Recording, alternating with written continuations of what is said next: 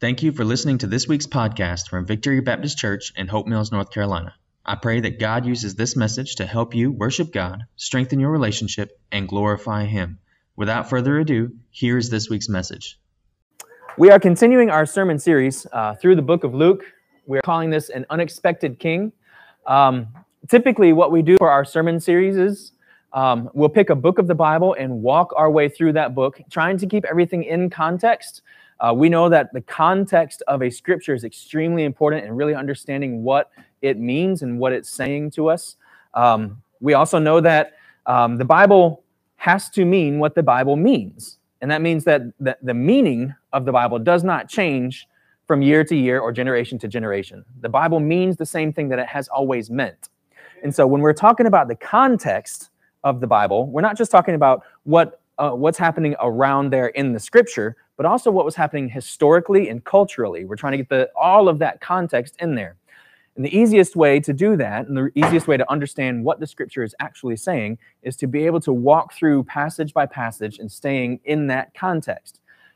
This morning we are in Luke chapter 12, and it's verses 41 through 48. And this is Keep Your Lamps Burning, part 2. Now, speaking of context, this is just a carryover or a continuation of last week's sermon, which honestly was kind of a continuation from the week before. It all rolls together. And then next week is going to be Keep Your Lamps Burning Part 3, which is kind of part 4 of this little mini-series. But the main idea here is to be prepared for Jesus' return.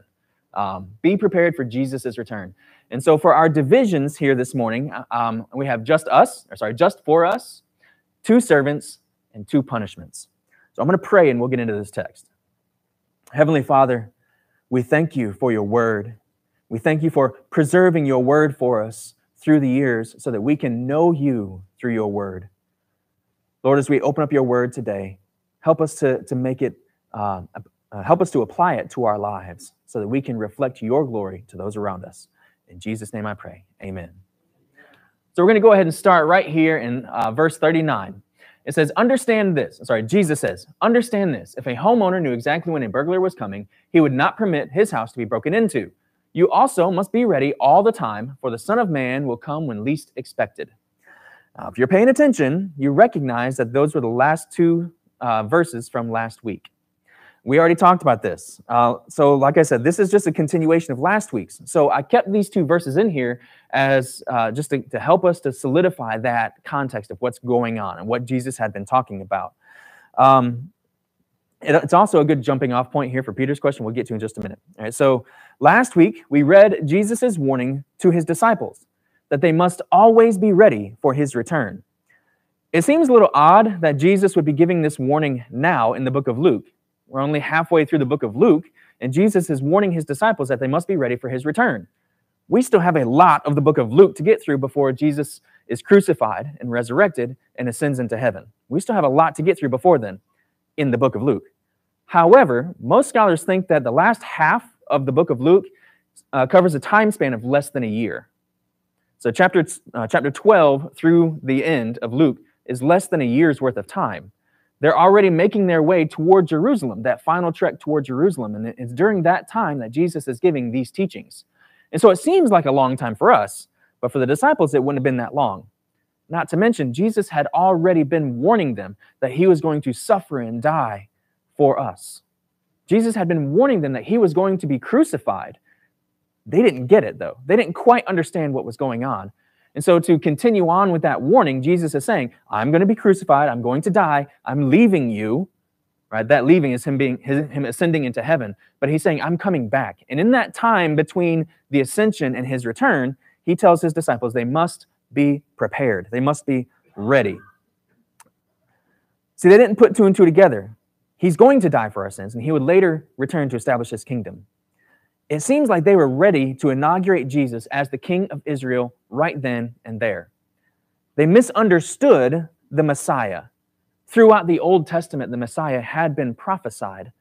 The Israelites and the Jews, they knew that they knew that the Messiah was coming. Most of them, though, did not recognize that Jesus was that Messiah that they were looking for. Or if they did, they misunderstood what the Messiah was going to do. In the Old Testament, it prophesies that the Messiah is going to come and he is going to establish a perfect eternal kingdom.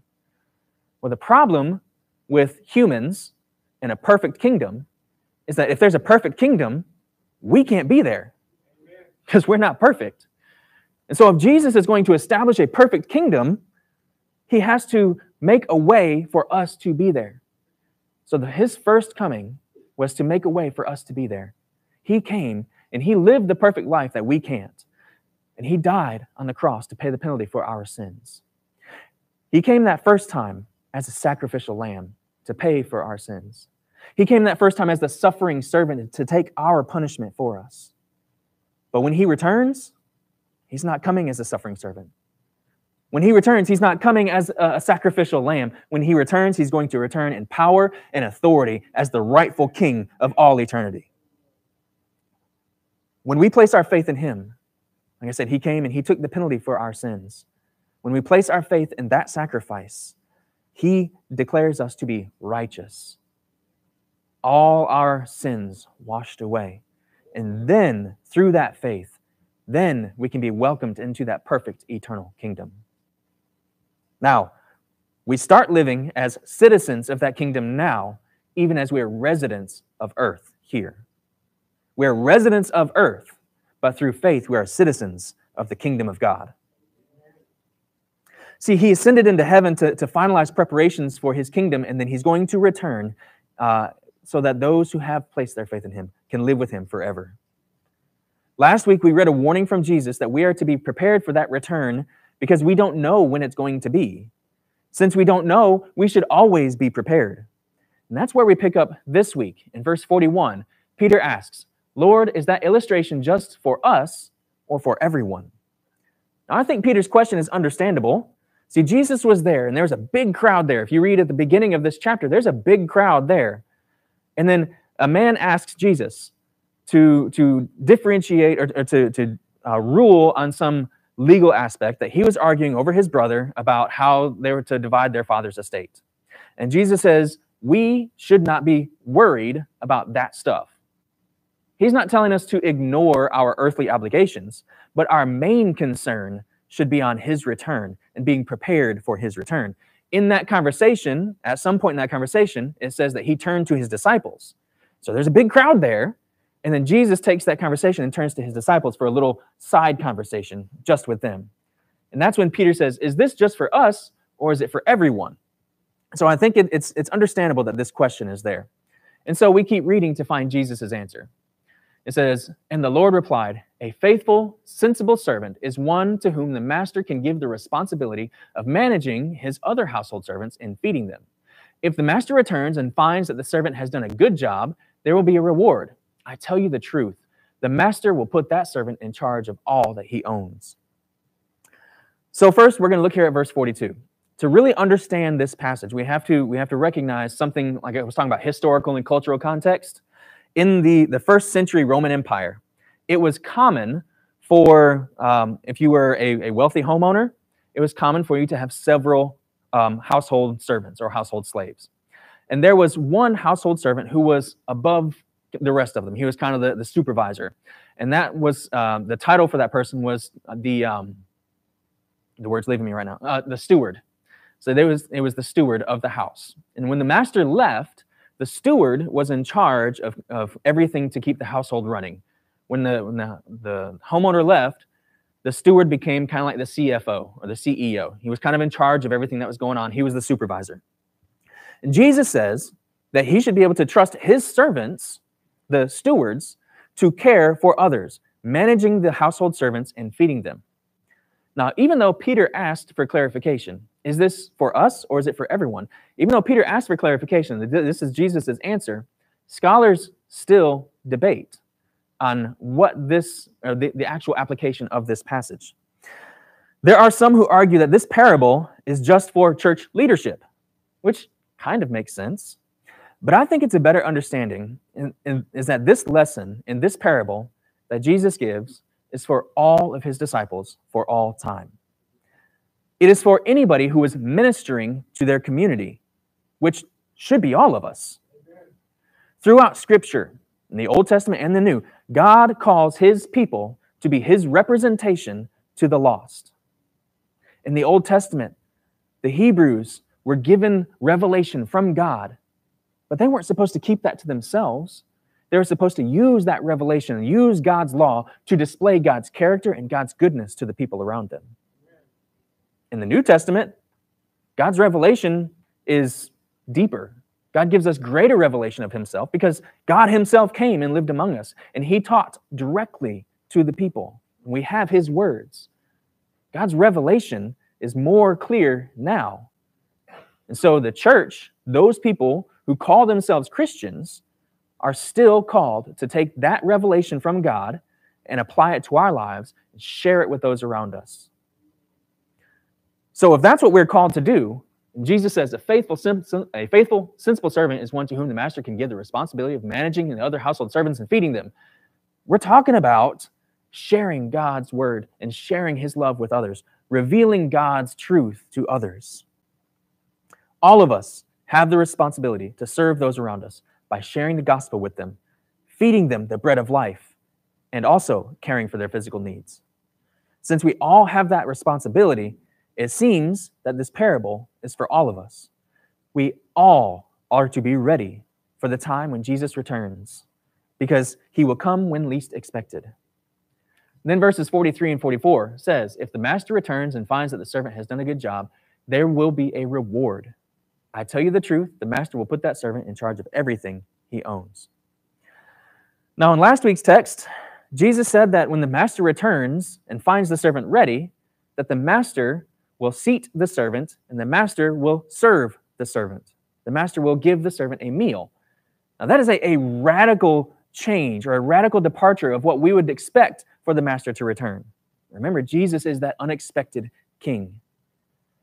We saw that last week, but then this week it goes even further. Not only is the master going to serve the servant, not only is the master going to feed the servant, but it says that the master will put the servant in charge of all that he owns. Now we read in Revelation 5:10. This is a song. The people in heaven are singing this song about Jesus. And it says, you have caused them to become a kingdom of priests for our God. Well, there's that revelation of God through us to the people around us. All right, so you have caused them to become a kingdom of priests for our God, and they will reign on the earth. There are other passages in the Bible that bring this same message. But those who Jesus finds faithful when he returns will reign with him in eternity. We will be put in charge of all that Jesus owns to rule alongside him in the new heaven and new earth.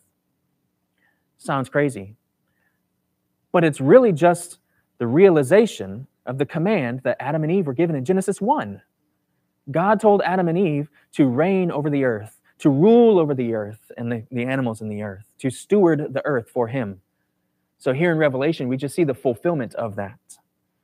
When Jesus finds us faithful, when he returns, we will be put in charge of all that he owns. But not all is rosy. Not everything here is wonderful and beautiful. Well, it is wonderful and beautiful because it's the word of God. But not everything here is easy to listen to or easy to hear. We continue reading verse 45. It says, but what if the servant thinks, my master won't be back for a while, and he begins beating the other servants, partying and getting drunk? The master will return unannounced and unexpected, and he will cut the servant in pieces and banish him with the unfaithful. Now, 43 and 44 were an expansion of something that was already covered. But in last week's text, Jesus didn't say anything about finding the unfaithful servant. There's a lot that could be said about these behaviors. Could be a whole sermon in and of itself, but I'm just going to summarize it with some overarching themes here. Okay, so talking about beating the other servants. This is when the believer is not caring for those around them. He's not serving their needs, either spiritually or physically. Instead, the believer is using his faith in ways that tear others down instead of building them up. The so-called believer is using religion as a form of abuse to the community around them. It's beating the other servants. I think the Pharisees give us a great example of this in the New Testament. And I think if we look around, we can find believers doing the same thing today, or so-called believers. Now, the next one is partying, okay? Partying in and of itself is not bad. Throughout Scripture, God commands his people to celebrate regularly. He commands regular celebrations called holy days. We've changed that now to holidays.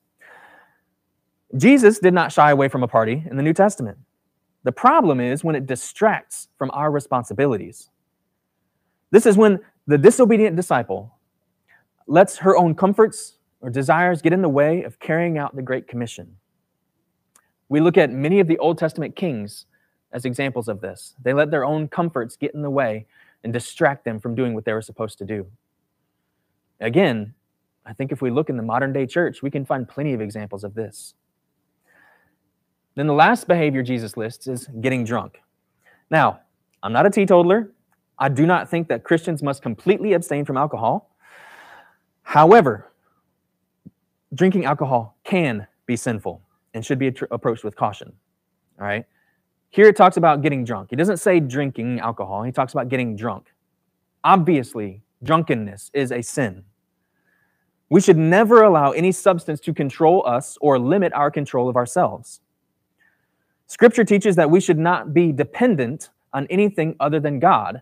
So addiction is sinful. So this obviously applies to many, many numerous different types of drugs that are available today. But I also think that we can apply this same thing to any pursuit that we chase other than God. We would call those idols.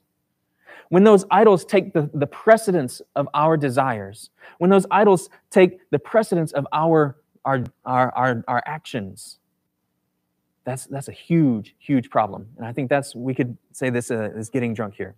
So those Christians who practice these behaviors will be punished severely. Notice I put that one in quotes there. Those Christians who practice those behaviors will be punished severely. It says, the master will return unannounced and unexpected, and he will cut the servant in pieces and banish him with the unfaithful. Given the punishment that Jesus lists here, I think it's safe to say that these so-called believers aren't actually believers at all. They will go to hell. They are not real Christians. They do not have saving faith. Amen. We must be careful not to fall into these categories. We must also be careful not to think that these people lost their salvation because they're not working, right? We cannot work to earn our salvation. Therefore, not working can't cause us to lose our salvation. Instead, it's more of these people never actually had salvation to begin with, as evidenced by their lack of works. Let me give you an example. I'll be honest, I got this example from J.D. Greer, who's the pastor of Summit Church. And I shared this with the youth on Tuesday night, Victory Teens. This chair, I have faith that this chair will hold my weight. I look at the chair, it looks sturdy, looks like a good chair. I have faith that the structure of this chair can support my weight. I can sit down in this chair and I'll be fine. I can talk about the chair all I want to. I can talk about having faith in the chair all I want to. But have I actually placed my faith in the chair? No. I'm still standing next to it. How can I evidence that I put my faith in the chair? Sitting in the chair. You all have put your faith in the chair that you're sitting in. And I can see that by your actions. The same is true for us. If we claim to be a Christian, there should be evidence of that in our lives. Jesus says that we trust in him and we surrender to him. Our salvation comes through faith, but that faith should lead to a life change. There should be evidence of that salvation. Just like there should be evidence, if I say I place my faith in that chair, I can talk about it all I want to. But until I actually do it, I haven't actually placed my faith in the chair. Jesus says that he is our Savior and our Lord. It's not one or the other. You can't be saved without the Lordship of Jesus. And so that salvation by faith is evidenced by the Lordship in our lives. Now, this warning right here, it's a pretty intense warning from Jesus. But if we keep reading, we see that not everybody gets the same punishment. Starting in verse 47, it says, and a servant who knows what the master wants, but isn't prepared and doesn't carry out those instructions will be severely punished. But someone who does not know and then does something wrong will be punished only lightly. When someone has been given much, much will be required in return. And when someone has been entrusted with much, even more will be required. See, those who know what Jesus commands and what he teaches, but won't live out their faith, will get the most severe punishment. But who might fall into that category? Well, I think the most obvious answer are those who call themselves Christians, but they have a false sense of salvation. They have not truly put their faith in Jesus, as evidenced by the lack of action in their lives, by the lack of lordship in their lives. Just like me standing next to the chair, and talking about how great the chair is. I can talk about the chair, but until I actually place my faith in the chair, I ain't doing nothing. We have many, many Christians nowadays who do the same thing. They will receive the strictest punishment.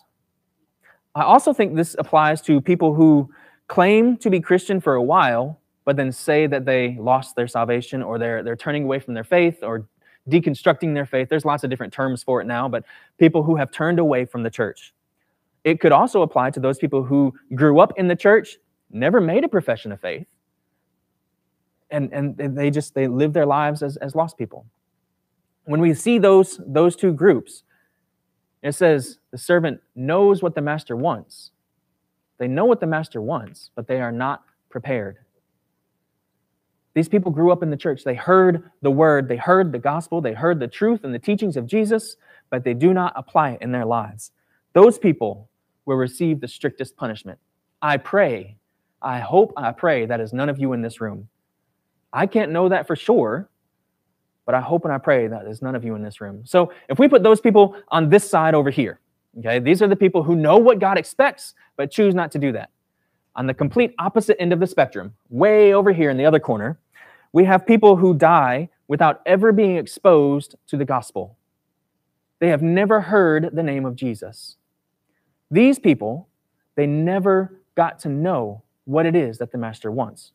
Now, we read in Revelation that there is a general revelation. God does reveal himself to all people in some ways.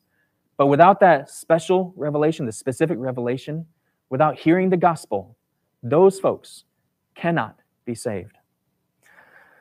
Unfortunately, those people will still die and go to hell. But it will just be hell for them. As if just hell is some lighter. It's still hell. But think back to what Jesus said. When Jesus returns and he finds the servant, the unfaithful servant, they will be cut up and then sent to hell. So there's more than just hell for those people. Then we have the lost on the other side that have never had the opportunity to hear the name of Jesus. Those people are still lost and will die and go to hell. That is why we, as Christians, have the responsibility to take the gospel all over the world. Jesus says, "You will be my witnesses in Jerusalem, in Judea, and Samaria, and to the ends of the earth." He says, "Go and make disciples of all nations." So if we go and we share the gospel with lost, then there will prayerfully be less people who will be in hell. That's why we do missions. That's why we have the International Mission Board, who is sending missionaries to unreached people groups. So there's a big definition for unreached people groups, but basically it's people who have never had an opportunity to hear the gospel. So we send missionaries to these unreached people groups with the hopes that they will be saved too. So we have the people on this extreme side over here who have heard the gospel and they know what the Bible teaches, but they refuse to believe. We have people on the opposite end of the spectrum who have never heard the gospel and never had an opportunity to believe. There are tons of different places in the middle, along the way, in that spectrum. Tons of other places that you could be. So Jesus summarizes it with this. He says, when someone has been given much, much will be required in return. And when someone has been entrusted with much, even more will be required.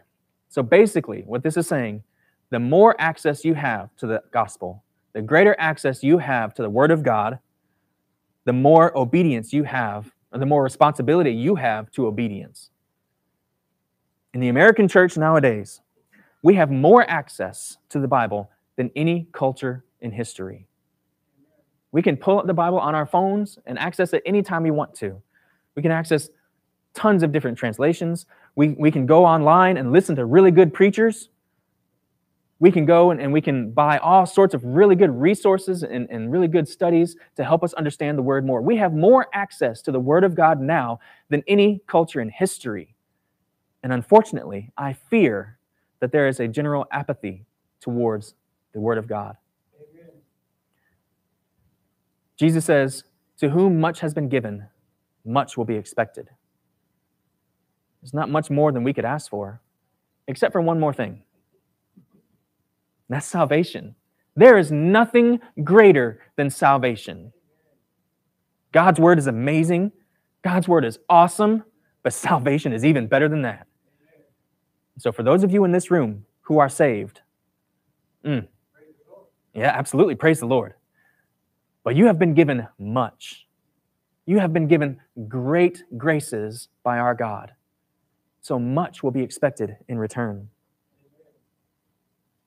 For those of us who are saved, we have the responsibility to share the news of our Savior with the entire world. Obviously, you can't do that all by yourself.